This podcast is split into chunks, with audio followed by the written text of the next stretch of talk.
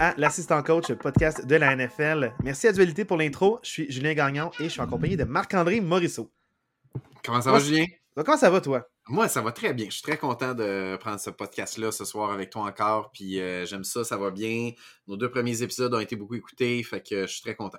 Moi, je suis super heureux, mais j'ai le sentiment, en réécoutant nos épisodes, dans le fond, sur la AFC et la NFC, qu'on dirait, on s'est senti un peu le devoir d'aller vite, d'être sommaire sur certaines équipes, parce qu'on avait quand même le défi de parler de 16 équipes à chaque épisode, c'est beaucoup.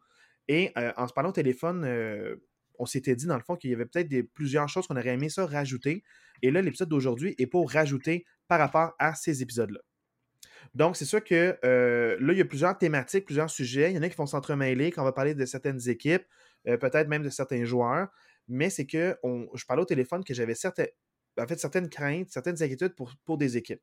On parlait d'attente, on parlait de projection, on parlait de ce qu'on pense qui est réaliste d'accomplir. Maintenant, je veux qu'on parle si une surprise arrive et dans le fond, on se rend compte que nos attentes ne sont pas atteintes. Qu'est-ce qui se passe avec ça? C'est quoi la narrative un peu? Est-ce que c'est catastrophique ou pas catastrophique? T'sais, c'est ça un peu, je t'avais parlé au téléphone, puis j'ai dit, absolument. Je pense que ça peut être riche comme conversation, et j'aimerais parler des Eagles en premier. Ouais. Parce que je parlais des Eagles un peu des Chiefs, puis ma question c'était, quelle équipe risque le plus de nous décevoir? Et là, j'avais peur pour les Eagles parce que cette équipe-là ne peut que nous décevoir en saison. Parce que nos attentes, c'est de les revoir au Super Bowl. Exact. C'est d'être dans le portrait, d'être dans l'équipe. Dans le fond, qu'est-ce qui se passe s'ils ne font pas les séries? C'est une catastrophe. C'est une catastrophe. Puis même si c'est très peu probable. Je vais aller plus loin. S'ils font les séries, mais qu'ils perdent en première ronde ou en deuxième ronde, c'est un échec aussi cette saison-là pour les Eagles. Exactement. Donc, c'est un peu notre crainte qu'on a parce que la saison est longue et il ne faut pas brûler d'étapes. Peut-être qu'eux se voient déjà se rendre au Super Bowl ou y retourner, puis ils disent on a le potentiel, puis on a tous les éléments, puis oui, ils ont tous les éléments pour se rendre au Super Bowl. Ils l'ont fait plusieurs fois dans les 5 dernières années. Ils en ont gagné un, ils en ont perdu un, ils se rendent loin en éliminatoire. Donc, cette équipe-là est bien bâtie, mais c'est que s'ils ne se rendent pas au moins en demi-finale ou en finale d'association, moi, j'ai peur pour cette équipe-là parce que pour se rendre, il va falloir qu'ils soient en santé, il va falloir qu'il n'y ait pas de nécessairement de transactions majeures ailleurs ou qu'eux, peut-être qu'ils ne sentent pas le besoin d'en faire. Mais s'il y a des blessés et l'équipe ne performe pas, moi, je pense que je m'inquiète un peu pour les Eagles cette saison-ci parce que s'ils perdent au Super Bowl, ça ne se passe pas bien, ça se peut qu'il y ait une petite débâcle. Peut-être qu'il y a des joueurs qui vont devoir être payés aussi. Une défensive très jeune, beaucoup de contre-recrues. Tôt ou tard, ça va commencer à vouloir être payé. Donc, peut-être qu'ils n'auront pas le choix de faire des échanges aussi. Donc, à quel point ils peuvent être compétitifs pour les prochaines années? Je pense qu'avec Jalen Hurts, ils vont être dans le portrait longtemps puis souvent. Mais est-ce que, un peu comme avec Aaron Rodgers, où ils sont tout le temps dans le portrait, est-ce qu'on croit réellement à leur chance de gagner?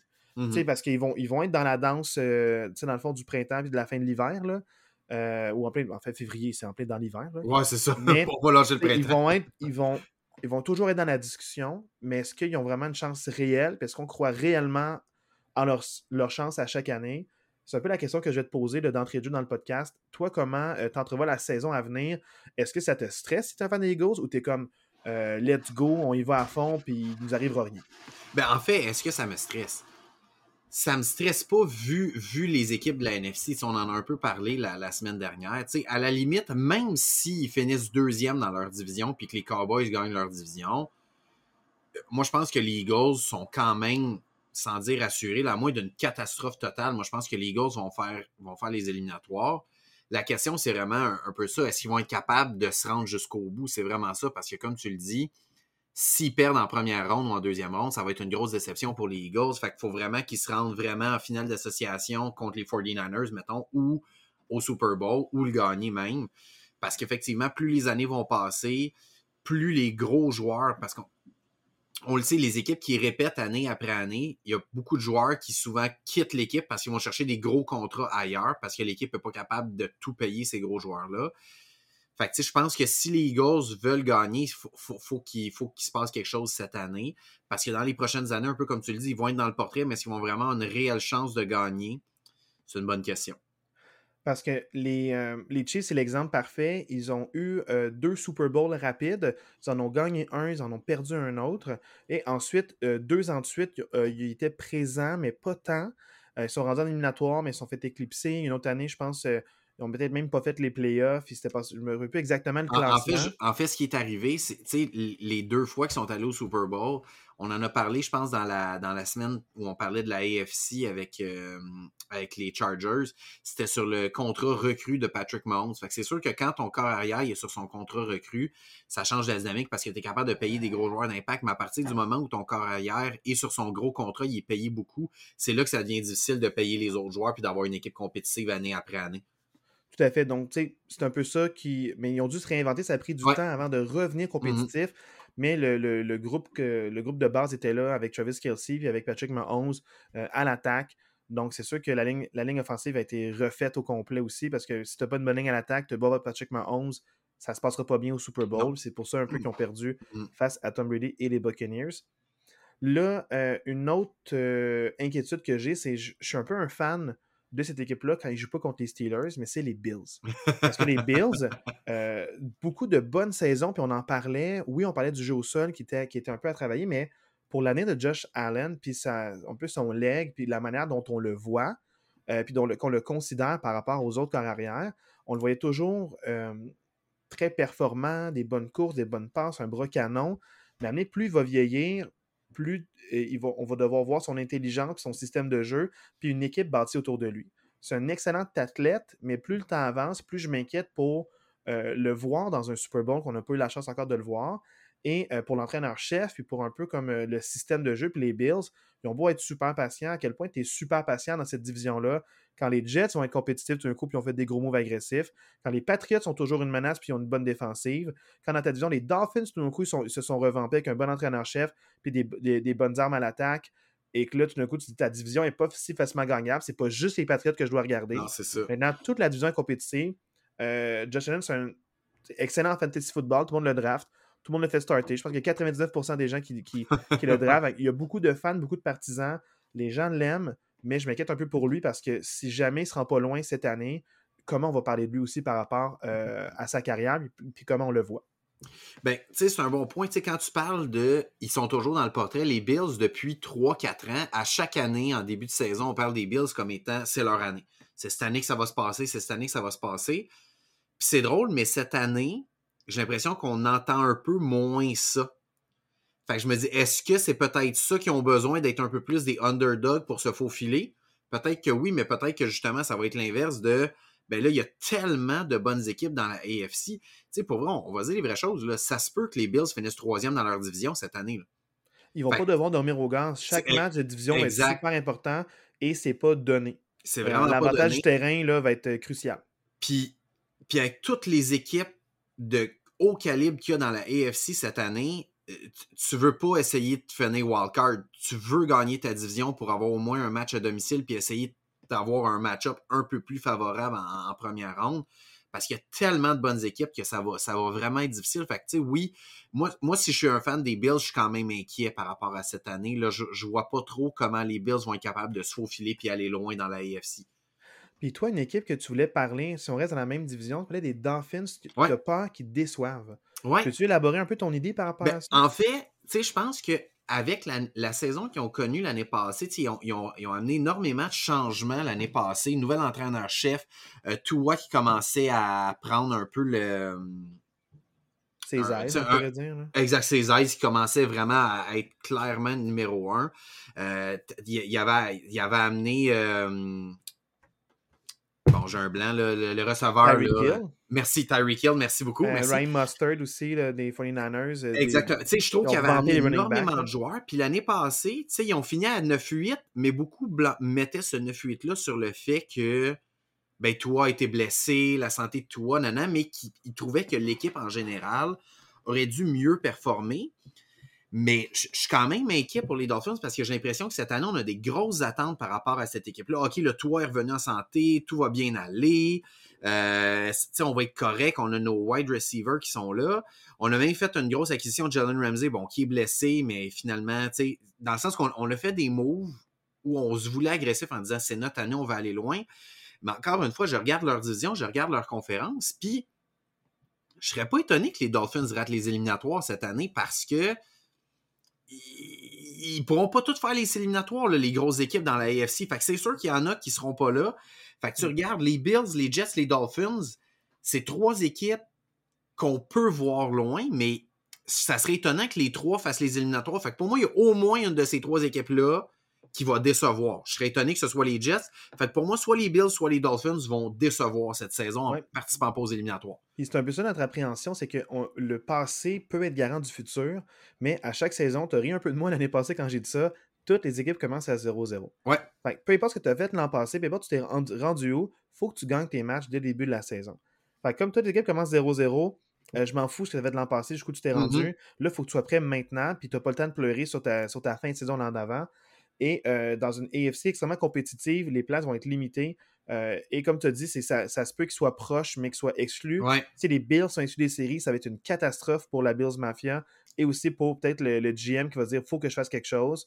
Il y a des rumeurs comme quoi Stefan Diggs peut-être qu'il va être échangé aussi. Pour les Dolphins, est-ce que c'est un one and done? Ça fait tellement longtemps qu'il était dans les bas-fonds.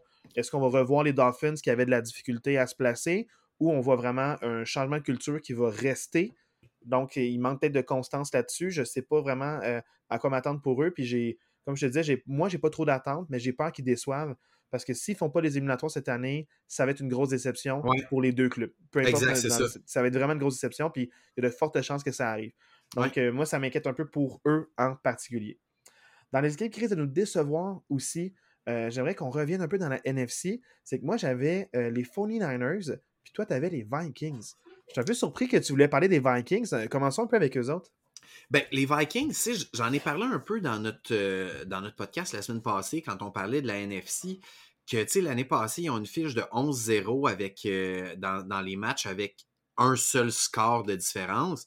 Tu sais, mais juste ça, là, au lieu d'être 11-0, je ne sais pas, sont 7-4. Bien, s'ils sont 7-4 dans des matchs plus serré, ben ils finissent à 9-8. Là. À 9-8, t'es pas en éliminatoire. Puis pour vrai, ils réussiront pas une autre saison où ils vont être 11-0 dans des matchs de moins d'une possession. Là. C'est impossible de répéter ça. C'est peut-être une marque qui sera jamais battue dans la NFL, là, ce qu'ils ont fait l'année passée. Ils ont changé. Ça, c'était historique, en fait. Là. Ça sera probablement jamais battu. T'sais. Et aussi, c'est que le changement d'entraîneur-chef, première année d'une nouvelle culture de changement. T'as un bon corps arrière établi avec Kirk Cousins qui sait distribuer le ballon. T'as un des meilleurs wide receivers de la ligue avec Justin Jefferson qui est brillant dans le fond sur le terrain. Donc, c'est sûr que c'est vraiment, je te dirais, une attaque prolifique. La défensive, en fait, tout le monde la néglige un peu. Donc, c'est pour ça que moi, j'ai pas peur qu'ils me déçoivent parce que je m'attends à être déçu avec eux. Enfin, moi, comme ça ne nous surprend pas, moi, je voulais même pas t'en parler dans qui pourrait nous décevoir. On le sait qu'ils peuvent nous décevoir. Ok, moi, je comprends ce que tu veux surprise, dire. Oui. Parce que les autres seraient surpris que les Bills ne fassent pas les éliminatoires. Je comprends ce que tu veux dire. Je serais vraiment déçu. Les Vikings, on s'y attend un peu. Ça se peut, c'est ça, je comprends. Moi, je le voyais comme ça. Okay. Puis c'est pour ça que les 49ers, je serais déçu, c'est qu'ils ont une des meilleures top 3 défensives de la ligue depuis 4 ans. Ils sont dominants sur toutes les positions en défense. L'attaque, ils ont des joueurs extrêmement explosifs. Puis le problème, dans le fond, c'est l'incertitude au niveau du corps arrière. Jimmy Garoppolo, c'était pas la solution. On dirait, j'entends des rumeurs comme quoi ils sont tannés de Trey Lance déjà. Et on avait une erreur, c'est qu'on pensait que Brock Purdy, les nouvelles que nous, on avait fin de saison passée, c'est qu'elle a manqué toute la saison ou une très bonne partie de la saison. Là, son rétablissement est mieux, mais je pense qu'il est un petit peu trop accéléré parce que son camp se passe pas trop bien. Il lance beaucoup d'interceptions. Ouais, c'est ça, ouais. Je pense qu'il pousse un peu son retour parce qu'ils savent que c'est lui ou ils n'ont pas de chance. Puis je pense que j'ai peur un peu pour les 49ers parce qu'ils sont toujours dans le portrait demi-finale l'an passé ou finale d'association, comme tu veux le dire.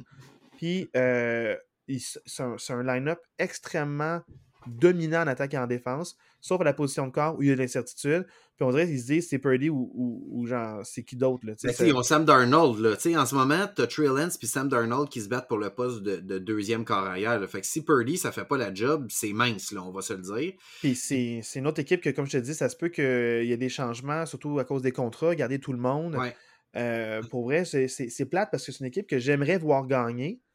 Puis on dirait que je prends plaisir à les voir gagner. Ouais. Je les trouve pas hautains, je les trouve spectaculaires. C'est une belle équipe à voir jouer. Une belle équipe à avoir joué. Ouais. Puis je trouve ça plate qu'ils ne peuvent pas avoir le petit step de plus. Ils sont tellement proches, je trouve ça dommage pour eux. En fait, pour moi, les 49ers, je vais un peu dans le même bateau que les Eagles. Dans le sens que la NFC est tellement mince cette année, à part ces deux équipes-là, les Eagles et les 49ers, que si ces deux équipes-là ne s'affrontent pas en finale de la AFC, ça va être une déception pour l'équipe qui ne se sera pas rendue là. Tu sais, c'est comme, on en est là, sont tellement en haut de la masse dans la NFC que si ça ne se passe pas, c'est sûr que c'est une déception. Oui, puis là, j'aimerais parler un petit peu maintenant plus positivement des équipes. Puis tu vas voir un peu, là, il y a quelques... Tu sais, je vais faire un peu de bruit avec mes Steelers. Je veux qu'on en parle fièrement de mes Steelers. Que là, on dirait ESPN commence à faire du bruit. Tout le monde commence à en parler. D'autres ils commencent à voir qu'il y a beaucoup de potentiel à l'attaque. Puis ils savent que la défensive est excellente. Puis que Mike Tomlin n'a aucune saison où il a connu une fiche, dans le fond, le perdant. Donc, ça risque peut-être que si les Steelers performent bien, et dans le fond, je dirais la progression de Kenny Pickett est plus rapide qu'on pense. Les gens le voyaient peut-être que dans 2 ans, il allait être bon. Mais les matchs pré-saison, il paraît tellement bien, ça se passe tellement bien pour lui et pour l'attaque des Steelers, que rapidement, ils mettent des points, des jeux explosifs, des jeux méticuleux, des jeux, on dirait, qui part en vrai, puis il est capable d'avoir une bonne progression. Soit il se débarrasse du ballon, ou il fait une bonne passe et il fait avancer les cheneurs quand même. Donc, je trouve que c'est vraiment inspirant pour l'attaque des Steelers. Et je me dis, si les Steelers performent bien, alors que les gens ne les voyaient pas trop dans le portrait, bien là, ça veut dire que dans la division, les 3 autres équipes que tout le monde encense depuis plusieurs années, puis qu'on parle beaucoup des Browns à cause qu'on est finale d'association il y a 3 ans, on parle beaucoup des Bengals avec Joe Burrow depuis 2 ans aussi. Mm-hmm. Je me dis, si les Steelers performent bien, puis des Ravens aussi, on en parlait beaucoup, il y a des équipes qui vont décevoir là-dedans, parce que tout le monde, il y a les 3 autres en éliminatoire qui même se rendent loin, faire du bruit. Mais imagine que les Steelers déclassent tout le monde, finissent 1er ou 2e de leur division. Il y a de fortes chances que les Ravens déçoivent, ou que les Bengals déçoivent, ou même que les Browns déçoivent aussi. Ben, tu sais, les Browns, je vais tout de suite en parler. Tu sais, les Browns, ça va vraiment dépendre de Deshaun Watson, on va se le dire. Tu sais, ils ont une équipe correcte autour, mais si Deshaun Watson redevient le corps qu'il était avant sa suspension et ses aléas à l'extérieur du terrain, c'est une équipe qui peut vraiment surprendre les Browns puis se classer en éliminatoire. Moi, je pense que ça passe beaucoup par là. Très franchement, si je parle de mes valeurs personnelles, j'y souhaite pas de redevenir le corps qui a été. J'y souhaite de moisir dans ses problèmes et qu'on trouve quelqu'un d'autre de plus sensé pour ce poste-là. Mais ça pourrait arriver. Du côté des Steelers, ce qui va les favoriser un petit peu, moi, je pense que les Bengals, un peu comme les Eagles et les 49ers, les Bengals, c'est une équipe qui peut décevoir à cause des standards qu'ils ont établis dans les dernières années.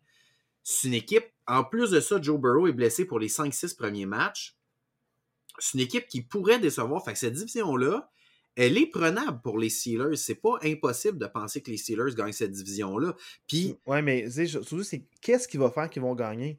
C'est que c'est la bonne défensive. Exact. Ils ont de loin la meilleure défensive. Ils ont renforcé les positions avec l'ancien Patrick Peterson, dans le fond, l'ancien des Cardinals et des Vikings, qui est vraiment là, un cornerback excellent. Donc lui, puis en plus, il bouge un peu sur le terrain. Ils ont renforcé la position de ligne défensive avec Highsmith qui ont re-signé cette année. Donc ils ont beaucoup de joueurs vedettes comme Joey Porter Jr., qui est le fils de Joey Porter, un ancien des Steelers qui coach maintenant, qui a eu des matchs pré-saison incroyables. Donc, il y a beaucoup de bonnes recrues défensives. Ils ont consolidé la ligne défensive aussi. Tu as encore Cam Hayward, tu as encore TJ Watt, puis tu as encore Highsmith qui est là. Donc, ils ont renforcé beaucoup les positions défensives alors qu'elles étaient déjà assez bonnes. C'est de loin la meilleure défensive de la division. Oui, meilleure défensive de la division. Puis en plus, elle crée des revirements. C'est une machine de revirements puis de sacs. Ils sont dans le top de la ligue pour les sacs à chaque année. Surtout grâce à TJ Watt et Cam Hayward, on va se le dire. Là. Mais je te dirais juste que les Steelers, maintenant, c'est l'attaque, j'ai plus confiance en eux. T'sais, je trouve qu'ils auront plus de punch que l'an passé, il y a 2 ans. Moi, j'avais beaucoup de réticence il y a 3 ans. Depuis 3 ans, pour les Steelers, j'étais comme, ils vont gagner des matchs, peut-être qu'ils vont se classer, mais je ne les voyais pas gagner un match éliminatoire. Là, cette année, je les vois être en compétition pour se classer pour les éliminatoires et gagner un match. Mmh. Il faudrait que je vois comment ça se développe durant la saison pour se rendre plus loin. Mais avec ce qu'il me propose, je ne serais pas surpris qu'il y ait une belle saison, puis qu'il se rende en éliminatoire et qu'il peut même qu'il gagne un match, selon contre qui ils affrontent. L'année passée, ils ont fini à 9-8, puis pour vrai, je me souviens, l'année passée, plusieurs dimanches, on se textait pendant les matchs, puis tu me disais, tabarnak, ils sont pas capables d'en faire une passe. C'est quoi ce jeu-là de merde? Pourquoi Najee n'est pas capable de passer avec le ballon? Oh, ils ont quand même fini à 9-8, même si presque la moitié des dimanches, tu te fâchais constamment contre leur attaque. Fait que je me dis, c'était complètement cirque. Moyennement que leur attaque est juste, je vais dire, normale. Correct, là. Juste correct. Top 20. C'est ça. Juste, je veux pas être 30e dans la course, puis je veux pas être 32e par la passe. Je me dis, cette équipe-là, avec la défensive qu'ils ont, ils peuvent causer des surprises. Fait que je suis 100% d'accord que c'est une équipe qu'on voit pas nécessairement, mais qui pourrait vraiment causer des surprises. Puis dans le fond, c'était mon équipe Cendrillon, les Steelers, parce que on dirait que je crois vraiment en eux, leur potentiel, puis je sens qu'ils ne peuvent que surprendre, ouais. Parce qu'à cause des dernières années, il y a moins d'attentes sur eux. C'est encore le développement d'un jeune corps arrière, mais je sens vraiment que c'est mon équipe Cendrillon pour ça. Pour la tienne, ton équipe Cendrillon, on y reviendra. Je veux qu'on parle des belles histoires, les équipes qui risquent de surpasser nos attentes qu'on avait fixées dans les 2 dernières semaines. On a mis des attentes à certaines équipes, ouais. Puis là, plus on y repensait, plus on se dit « Hey, je serais pas surpris s'il y a des équipes qui créent la surprise. » Donc, c'est un peu un contraste que je dis. Et dans le fond, qui pourraient surpasser nos attentes. Je serais pas surpris qu'ils surpassent les attentes qu'on s'est fixées nous-mêmes, toi puis moi. Puis là, dans le fond, première équipe que tu penses qui va surpasser tes attentes, c'est les Broncos. Ben, je réfléchissais à ça après notre podcast, puis je me disais... Ça t'entend pas mal, là. Là, on dirait que tu mets tes gants de velours. Non, mais je réfléchissais à ça, puis je me disais... Je regarde la division, là, la AFC West, là. Je regarde cette division-là, je me dis, bon, les Chiefs, clairement, avec Patrick Mahomes, c'est presque impossible qu'ils ne gagnent pas cette division-là. Mais après ça... Les Raiders, j'ai de la difficulté à voir les Raiders connaître une bonne saison. J'ai l'impression qu'il y a eu trop de changements dans cette équipe-là. Il y a beaucoup de joueurs qui sont partis. J'ai beaucoup de misère à voir Josh Jacobs répéter la saison qu'il y a eu l'année passée. Ouais, beaucoup de millage, puis c'est dur sur des jambes. Exact. Ouais. Fait que je me dis, les Raiders, j'ai comme l'impression que par défaut, vont se ramasser 4e de cette division-là. Puis les Chargers, j'ai tellement de la misère à voir leur coach en contrôle de cette équipe-là, les mener à bon port, avec Eckler qui a eu des petits problèmes. Tu sais, oui, il a signé un contrat d'1 an, mais tu sais, c'est pas clair. Tu sais, il voulait être payé plus, finalement, ils l'ont pas trop payé. J'ai l'impression que ça tourne pas nécessairement rond dans cette équipe-là. J'ai comme l'impression que les Broncos vont finir 2e dans cette division-là, puis ils vont se faufiler comme wildcard. Avec la défensive qu'ils ont, avec Sean Payton qui arrive là, qui va probablement remettre Russell Wilson sur les rails. Russell Wilson ne sera plus jamais un corps arrière top 5 de la NFL.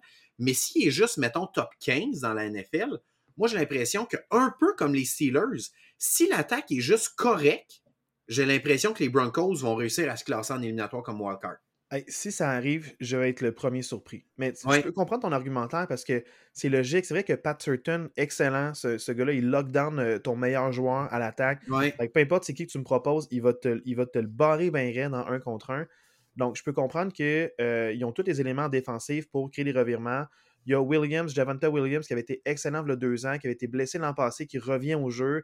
Donc, il peut avoir des flamèches au niveau des running backs, parce que c'est lui que tu avais oublié la semaine passée. Oui. Il y a 2 semaines. Oui. Tu avais dit, ils n'ont personne au niveau des running backs. Et oui, je l'avais oublié. Oui. Mais Williams revient, tu l'avais oublié. Puis ça, c'est non négligeable. Ouais. Puis c'est pour ça que je me dis, avec lui qui revient, qui n'était pas là l'an passé, ça dynamise complètement l'attaque. Puis je pense que c'est peut-être une bonne chose parce qu'il y avait beaucoup signé de vétérans l'an passé pour remplacer sa blessure. Ouais. Puis c'est pour ça qu'ils ont fait le ménage. C'était peut-être des gens qui avaient plus ce qu'il fallait comme explosivité, puis dans le fond, comme pour créer leurs propres ouvertures puis profiter des brèches. Donc, je peux comprendre. Mais si ça arrive, je suis surpris. Parce que les Broncos, c'était une catastrophe à l'attaque l'an passé. On se disait je comprends qu'ils ont les éléments, mais c'est ça. Si ça arrive, là, si tout ça met en place, comme tu m'as dit... Ça serait fou, là. Pour vrai, même si... tu peux pas me dire, je l'ai dit à la semaine des projections, genre...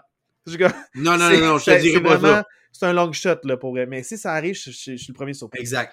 Une autre équipe qui pourrait surprendre, toi, tu parles des Commanders avec Sam Howell. Est-ce que c'est parce qu'on ne connaît pas Howell? Pis... Ben, en fait, cette semaine, c'est quoi, mettons? Dans notre podcast, la semaine passée, on parlait que c'est Jacoby Brissett qui allait sûrement être leur carrière partant. Mais là, cette semaine, Ron Rivera a annoncé que ça allait être Sam Howell qui allait être leur carrière partant. C'est un choix de 5e ronde, pas du dernier draft, mais du draft de 2022. Honnêtement, j'ai pas vu énormément de footage, mais pour vrai, dans notre podcast la semaine passée, j'ai passé 2 minutes à vanter cette équipe-là, à quel point il était garni tout partout, mais que j'avais confiance en Jacoby Brissett. Toi, tu l'avais vanté un petit peu, moi j'avais confiance, mais là je me dis... Je l'aime bien. Sam Howell, il arrive là, on n'a pas trop de footage, mais il y a tellement une équipe pactée autour de lui que je me dis, ben peut-être qu'ils vont nous surprendre puis qu'ils vont participer aux éliminatoires. J'ai l'impression que c'est une équipe qui, s'ils participent aux éliminatoires, pourrait peut-être faire des ravages dans une NFC un peu plus faible. Puis si tu parlais de ton équipe Cendrillon tantôt, moi, pour moi, les Commanders, je pense que ça va être mon équipe Cendrillon cette année. Je pense que c'est l'équipe qui a peut-être le plus de chances de créer une grosse surprise, puis peut-être de faire une ou deux rondes en éliminatoire quand on ne les voit pas du tout. Là. Surtout la ligne défensive excellente. Chase Young n'a même pas joué l'an passé. Il revient au jeu. Mm-hmm. Puis lui, il perturbe les corps. C'est un chasseur de corps, un peu comme J.J. Watt. Il perturbe une ligne à l'attaque, donc il va être meilleur encore. Donc, c'est sûr que moi, je peux comprendre les Commanders. Je pense qu'on les sous-estime à cause de tous les déboires hors terrain avec l'ancien propriétaire. Puis, on peut beaucoup de succès dans les dernières années. Moi, c'est vraiment l'entraîneur-chef avec Ron Rivera qui me perturbe un peu. Ça avait été un plus jeune, dynamique, peut-être que plus créatif, peut-être que fin, ou quelqu'un plus stable, ou un Pete Carroll qui est vraiment vieux, mais respecté. Oui. Tu sais, peut-être j'aurais mis plus dans danse. Mais je peux comprendre pourquoi tu penses qu'ils peuvent se rendre là. Mais moi, c'est le coach qui me perturbe un peu plus. Exact. Puis si vous voulez voir des déboires des propriétaires des Commanders, allez voir le merveilleux clip de 15-16 secondes où le nouveau propriétaire des Commanders est interviewé par Joe Buck et Troy Aikman lors du Monday Night Football de la semaine dernière. C'est du génie. Joe Buck est en train de parler et le nouveau propriétaire des Commanders pense que Joe Buck veut lui serrer la main et c'est pas du tout le cas. C'est vraiment embarrassant. T'as Troy Aikman juste à côté qui essaie de se retenir puis de pas rire.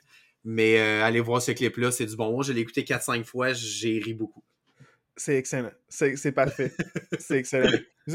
Mais ça, c'est pas un déboire du nouveau propriétaire. Non, mais c'est juste ça. Ça, c'est juste un moment cocasse drôle.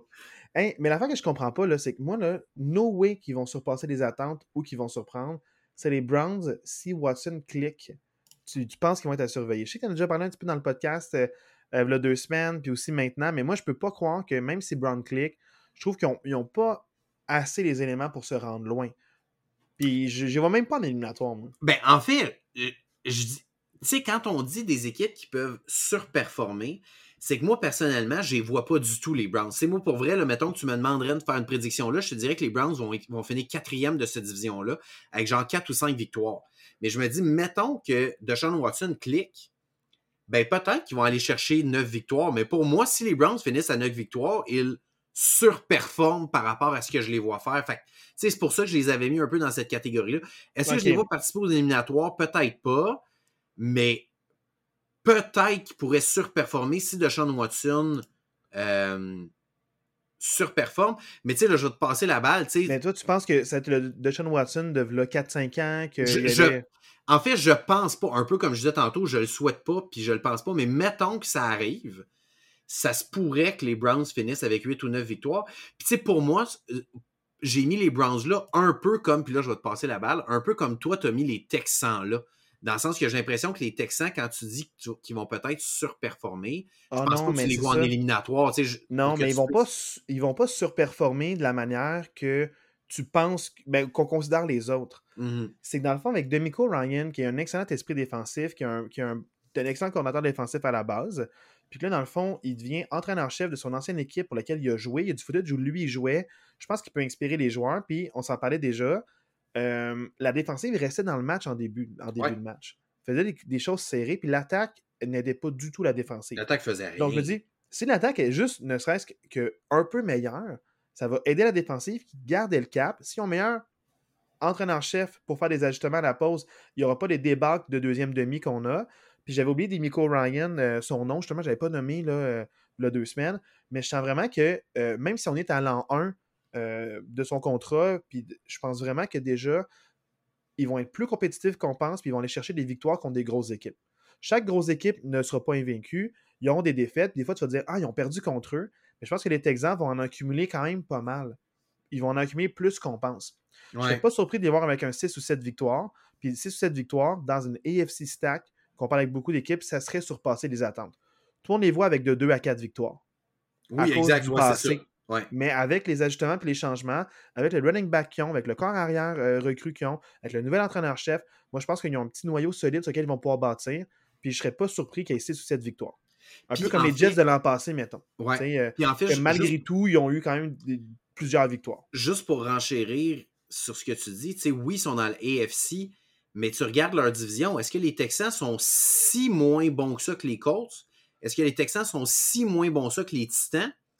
Pas nécessairement, tu sais, puis juste, je prends le temps parce que je mentionne les Colts, puis on n'en reparlera plus du tout de l'année. Probablement de l'année, mais Jonathan Taylor, tu sais, on en parlait il y a 2 semaines, mais il a eu le droit là, d'essayer de trouver un partenaire pour une transaction, là. Fait que on attend des nouvelles, mais là, finalement, les Colts ont donné le droit d'essayer de trouver une équipe qui serait preneur. C'est dommage pour les fans des Colts, parce que je pense vraiment que c'est... ils vivent trop dans le passé, puis le propriétaire est délusionnel, il s'est dit... Peyton Manning, à sa saison recrue, il a lancé plein d'interceptions, puis il est devenu bon. Fait que c'est comme s'il disait, on va mettre Richardson, qui est le plus jeune corps arrière partant de l'histoire de la NFL. Jamais il y a un plus jeune qui a commencé. C'est fou, ça. On va le former. Fait que c'est comme s'ils se disent, advienne que pourra, c'est lui le gars de l'avenir. C'est lui, ouais. Puis quand il va cliquer, on va faire des ajustements après ça. Fait que je sais pas comment ça va fonctionner, si c'est une autre catastrophe qui va se passer, ou si vraiment dans 2-3 ans, on va se dire, ah, il a appris de ses erreurs. Mm. J'aime pas cette manière de voir-là. Je pense que ça peut juste briser sa confiance ou juste ralentir sa progression, un peu comme on a eu avec les Jets aussi, de mettre trop tôt quelqu'un dans la mêlée qui n'est pas prêt. Absolument. Je préfère qu'on soit prudent. Puis c'est pour ça qu'il y a d'autres équipes qui risquent de plus nous surprendre. Puis dont les Packers qui ont fait exactement ce que j'ai dit. Jordan Love, ils ne l'ont pas parti dès le début. Ça leur était un désastre. Mais je sens qu'il va être meilleur qu'on pense. Puis je pense que c'est une autre équipe qui risque de surpasser nos attentes. Même si on les voit meilleurs que l'an passé, plus j'y pensais, puis je réécoutais ce qu'on a dit la semaine passée, je sens vraiment qu'ils ont tout le potentiel pour vraiment surpasser les attentes que le milieu fixe ou même que nous autres, on a fixé. Bien, tu sais, j'osais pas en parler parce que c'est mon équipe, mais pour vrai, plus je regarde du footage de Jordan Love à l'entraînement et pendant ses matchs pré-saison, plus je lis ce que les analystes disent, puis plus Jordan Love... m'impressionne, puis j'ai vraiment l'impression qu'il peut se passer quelque chose dans cette équipe-là. Un peu comme tu le disais, c'est une équipe jeune. Tu sais, les wide receivers, les tight ends de cette équipe-là sont tous jeunes, mais justement, ils vont grandir ensemble cette saison, puis j'ai l'impression que ça va être une attaque vraiment coachable par Matt Lafleur. Puis, pour vrai, c'est une équipe qui pourrait surprendre, puis oui, c'est mon équipe, puis c'est peut-être que je les vois un peu trop haut, mais pour vrai, avec ce que je vois à date, je serais pas nécessairement étonné qu'ils gagnent leur division, les Packers. Mais c'est ça, plus j'y pensais, puis oui, j'étais Ben Wagons des Lions l'an passé, les Bears, beaucoup de changements, puis ça reste une équipe encore divertissante puis prometteur. Puis je suis vraiment intrigué par ce qu'ils vont proposer en match. C'est pas en match présent, mais vraiment en match.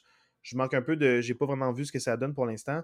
Donc, je suis curieux, mais pour vrai, les Packers, je pense qu'ils vont créer la surprise. Puis trop souvent, un peu, il y avait d'exposure médiatique, on en parlait beaucoup, on les voyait premier dans la NFC pendant 3 fois sur 4 ans, perdre en demi-finale, puis oui, à cause de Rodgers, puis de ses déboires, de ses entrevues, mais aussi à cause de la fiche de l'équipe. Puis là, maintenant, ils sont moins glamour, mais ils vont avoir des résultats. Puis ça va passer par la défensive, puis par le jeu au sol. Puis même si c'est peut-être moins flamboyant, moins des gros jeux qu'on va voir dans les highlights, je sens qu'ils vont gagner les matchs, puis vraiment, ils vont prendre confiance, puis ils vont faire mentir bien du monde cette année, je pense. Je pense qu'on se faut, puis... Exact. Tu sais, on est les premiers, où je sais que c'est facile de prêcher pour les Steelers, mais quand ça parle au téléphone, aussi, souvent, des fois, tu vas me dire non ou jamais, ou tu vas me dénigrer. Même une fois, je fais un peu la même chose avec les Packers. On se ramène sur terre. Ben oui. Puis là, plus on en parlait, on est comme non, ça ne me surprendrait pas. Non, c'est ça. C'est pas ça va arriver, mais ça ne me surprendrait pas que ça se produise parce qu'ils ont tous les éléments qu'il faut. Puis c'est des équipes que je suggère fortement. Là. Si jamais vous voulez prendre pour une équipe nouvelle, tu sais, oui, il y a. Les Chiefs, il y a plein de fans, plein de jeunes qui vont dire « Ah, je prends pour les Chiefs », mais les équipes de l'avenir, puis je pense que les Packers, les Steelers, puis les Jaguars, ça va être vraiment un beau show. Puis je profite de ça pour dire que je vais aller voir mon premier match de la NFL en stade live. Oui, yes! J'ai acheté des billets avec mon frère, puis je vais voir justement les Steelers contre les Jaguars, vraiment le fin octobre. Donc, je vais être à Pittsburgh pour voir ce match-là, puis j'ai vraiment hâte de vivre l'ambiance du stade. Puis en plus d'avoir 2 équipes vraiment très prometteuses. Donc, c'est pas un match poubelle que je vais avoir contre un adversaire de bas fond, genre les Colts, mettons. Ouais, c'est ça. J'aurais pas accès à ce match-là. Je vais avoir 2 équipes qui peuvent remporter. Je vais être un peu stressé. Puis je suis sûr que c'est un bon spectacle. Donc, si les partants restent en santé, c'est sûr que je vais avoir un show. C'est sûr que je vais avoir tout un show. Fait que j'ai vraiment hâte d'assister à ce match-là. C'est vraiment cool. Tu sais, tu as déjà vécu d'ambiance de stade. T'en as parlé un peu. Là, justement, t'es allé avec ton père, fan des Patriots, voir les Packers jouer dans le stade. Donc, je trouve ça quand même assez divertissant. Puis, tu sais, pour aujourd'hui, je ne veux pas trop parler des autres équipes, mais j'aimerais parler de peut-être 2 situations de joueurs. Puis après ça va être pas mal la fin du podcast. Mm-hmm. On va vous parler un peu qu'est-ce qu'on fait la semaine prochaine. une semaine un petit peu à part la semaine prochaine. Ouais. Là, il y a deux joueurs que je voudrais parler. Le premier, dans le fond, c'est Kyler Murray. Parce qu'on avait un peu mis de côté les Cardinals, toi plus que moi, la semaine dernière. Mais je trouve que c'est une année vraiment importante pour Kyler Murray, qui a un nouvel entraîneur-chef qui est Nick Cannon, anciennement fait le coordinateur défensif des Eagles de l'an passé. Donc, il arrive avec un esprit peut-être défensif, une défensive qui était bonne. Puis, il a dit lui-même qu'il voulait aller là où les joueurs étaient talentueux. Donc, il voulait Kyler Murray comme corps. Puis, il s'est dit, moi, je peux le faire fonctionner. Donc, malgré tous ses déboires, malgré ses attitudes, malgré le fait qu'on a dit l'an passé, c'est un contrat, puis il fallait qu'il y ait une clause qui disait au moins 4 heures par semaine de footage sur son iPad, je sens que si tu as un corps arrière qui est talentueux, qui est un ancien Pro Bowler, qui a eu des succès par le passé, qui a eu des bons débuts de saison, qui a fait des éliminatoires, puis tu as un entraîneur-chef qui arrive, qui croit en toi, puis qui a un système de jeu pour venir t'appuyer, il faut que ça performe dès l'an 1. Fait que je pense que les gens vont vraiment le regarder, ses performances, puis il ne doit pas décevoir. Victoire ou défaite, il faut que ton attaque soit productive, puis il faut que tu sois la raison pour laquelle l'attaque est bonne. Fait que, c'est l'année de la dernière chance pour c'est vraiment, ouais, parce que sinon, ça se peut qu'il se fasse échanger, qu'on tire la plug, qu'il drape quelqu'un d'autre. Fait que je serais pas surpris que c'est l'année de la dernière chance, puis que son gros contrat, valent plus rien. D'autres équipes ont tassé aussi gros contrat. Donc, je sais pas ce que toi, tu aimerais rajouter par rapport à ça. Mais moi, je sens que Kyler Murray est à surveiller, justement pour cette narrative-là de comme qu'est-ce qui nous attend pour les Cardinals pour la suite. C'est clair. C'est clair que c'est à surveiller. Moi je m'en tirerai pas. Je vais être cohérent avec ce que j'ai dit la semaine passée. Moi, je les vois vraiment pas performer. Mais oui, c'est à surveiller parce qu'il y a quand même, eu une ou deux très, très bonnes saisons, Kyler Murray. Fait qu'on voit que le potentiel, il est là. Mais moi, j'ai l'impression que c'est un joueur que peut-être que son talent lui est monté à la tête, puis j'ai l'impression qu'il ne prend pas ça assez au sérieux. Moi, je le vois mal rebondir. J'y souhaite tout le meilleur, mais j'ai de la difficulté à voir rebondir. Puis, d'autres joueurs de retour au jeu, on va parler de deux running backs rapidement, mais c'est à surveiller les retours de blessures. Est-ce que Breece Hall va être aussi percutant que l'an passé? Est-ce que Brian Robinson va revenir? Lui, c'est un peu différent, il avait manqué le début de saison parce qu'il s'est fait tirer 2 balles dans la cuisse. Oui, c'est pas la même affaire, mais non, il y a eu une bonne fin de saison. Est-ce qu'il va reprendre là où il a laissé? Donc, vraiment, les jeunes running back recrues qui étaient là l'an passé, est-ce qu'ils vont revenir, vont être aussi performants? Des fois, c'est l'année où est-ce que tout explose. Des fois, c'est l'année où là, les gens du footage savent comment te ralentir. Ils ont un plan de match contre toi. Tu fais face à plus d'adversité. Il y en a qui deviennent meilleurs. Il y en a qui s'écroulent. Donc, j'ai vraiment hâte de voir ces deux-là. Deux recrues super prometteuses. Est-ce que ça va vraiment performer ou pas? Mais dans les joueurs à surveiller, toi, ton joueur à surveiller le plus, après un an de pause, est-ce qu'il a fait du cardio? Est-ce qu'il a couru? Est-ce qu'il a fait beaucoup de poids en salle de musculation? Tu voulais revenir sur Calvin Ridley, qui est pour toi ton joueur breakout cette année? Moi je pense que c'est vraiment la pièce qui manquait aux Jaguars l'année passée. Tu sais, ça fait quelques fois j'en parle, j'en ai parlé au dernier podcast l'année passée, j'en ai parlé dans le podcast où on parlait de la AFC. Moi je pense que Calvin Ridley va arriver dans cette équipe-là, puis il va vraiment permettre à Trevor Lawrence et à l'attaque des Jaguars de passer au niveau supérieur, puis vraiment d'être capable de compétitionner avec les Chiefs, avec que ce soit les Bengals ou peu importe les grosses équipes de l'AFC. Moi, je pense qu'avec Calvin Ridley comme receveur numéro 1, j'ai vraiment l'impression qu'ils vont arriver là. Puis peut-être même compétitionner avec les Jets puis les Chiefs pour le premier rang de l'AFC. Moi, je les vois vraiment en haut, les Jaguars, cette année. Hey, pour vrai, on dirait je leur souhaite, parce que c'est le fun quand je te dis qu'il y a un changement de garde.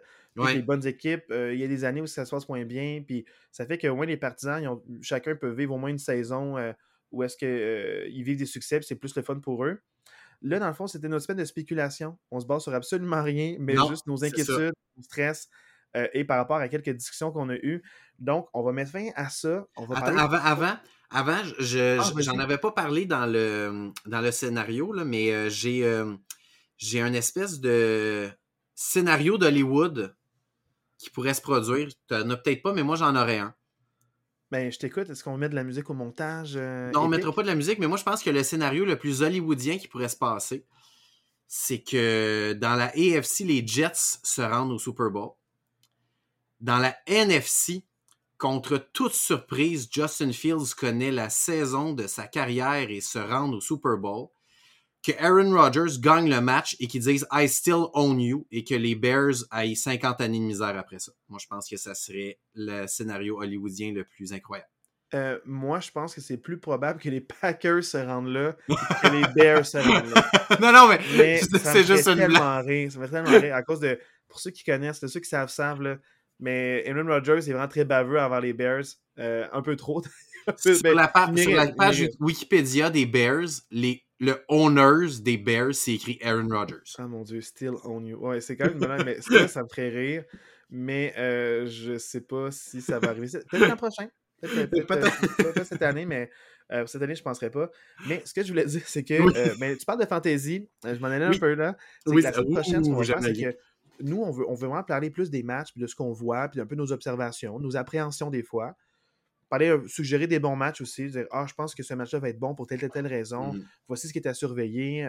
Embarquez avec nous dans ce ride-là. » Mais on va faire un petit peu différent la semaine prochaine. On va parler de fantasy football. Donc, on va parler un peu de notre draft, des joueurs vedettes qu'on aime, voir peut-être des joueurs qu'on a délaissés de l'an passé, des joueurs nouveaux qu'on a hâte de voir, des jeunes recrues. Puis vous allez voir un peu, à cause de notre fantasy football, quelles équipes on risque de plus suivre. Parce que nos joueurs vedettes, ils nous intéressent. Donc, on va les suivre un peu plus pour voir est-ce qu'on les met sur notre banc, est-ce qu'on les met dans notre starting line-up. Puis aussi, ça va vous guider un peu sur les équipes qui sont hot en ce moment et qu'on regarde plus. Donc, vous allez comprendre un peu quel genre de référent on a. Oui, en nous écoutant d'une semaine à l'autre, mais Fantasy Football, on n'en parle pas beaucoup. Des fois, on fait quelques commentaires. Là, on va parler de notre draft, des joueurs qu'on a, puis quelle équipe est surreprésentée par rapport aux autres équipes dans la ligue. Donc, on va voir un peu tout ça, comment ça se faufile. Puis, idéalement, si l'application se le permet, vous allez vivre le draft en temps réel. Si l'application ne le permet pas, on fera un petit montage, un petit résumé de nos décisions, puis on a pris quel joueur où, faire un petit topo pour en parler tout bonnement. Puis on va y revenir d'une semaine à l'autre, voir tel joueur était vraiment bon en fantasy, il y a eu des bonnes statistiques, donc j'espère que vous l'aviez eu. Des fois, on fait quelques petites remarques, donc on va vous parler un peu de notre format, puis on va vivre le draft en temps réel la semaine prochaine. Parfait. Puis, dernière affaire aussi, dans 2 semaines, là, on va parler vraiment des matchs semaine 1 à surveiller, donc les matchs qui s'en viennent, puis quel match va être intéressant ou pas. Donc, un peu ce qu'on faisait déjà l'an passé. Puis on va se donner notre premier devoir de match. On se donne notre devoir de match aussi par rapport à la semaine 1 qui va suivre. Donc, c'est le plan de match pour les prochaines semaines. J'espère que vous vivez nos spéculations puis le stress. Si on a parlé de votre équipe, peut-être que vous vivez les mêmes angoisses. Vous dites non, ça n'arrivera pas. Donc, vivez ça comme vous vivez. Là, ce ne sont que des spéculations. Tout le monde est encore à 0-0. Les matchs pré-saison ne comptent pas. Ton équipe est à 0-2. Stresse pas. Est à 2-0. Vante-toi pas. Non, donc, c'est vraiment, c'est pas le résultat, c'est plus comment les starters jouent puis paraissent dans ces matchs-là qu'il faut regarder plus que le résultat ou les statistiques finalement. Oui. Marc, plug nos réseaux, puis on va se laisser là-dessus. Yes, après. Hey, Facebook, l'Assistant Coach Podcast, c'est là qu'on vous donne toutes nos nouvelles, quand est-ce que les épisodes sortent, puis des petites nouvelles comme ça. Si vous voulez nous écrire, commentaires, suggestions, l'Assistant Coach Podcast, tout en un mot, pas d'espace, pas d'apostrophe, l'Assistant Coach Podcast @gmail.com. N'hésitez pas à nous écrire, ça va nous faire plaisir. Puis, on se reparle la semaine prochaine, Julien. Oui, merci Marc. On se laisse sur Dualité. Yes, ciao.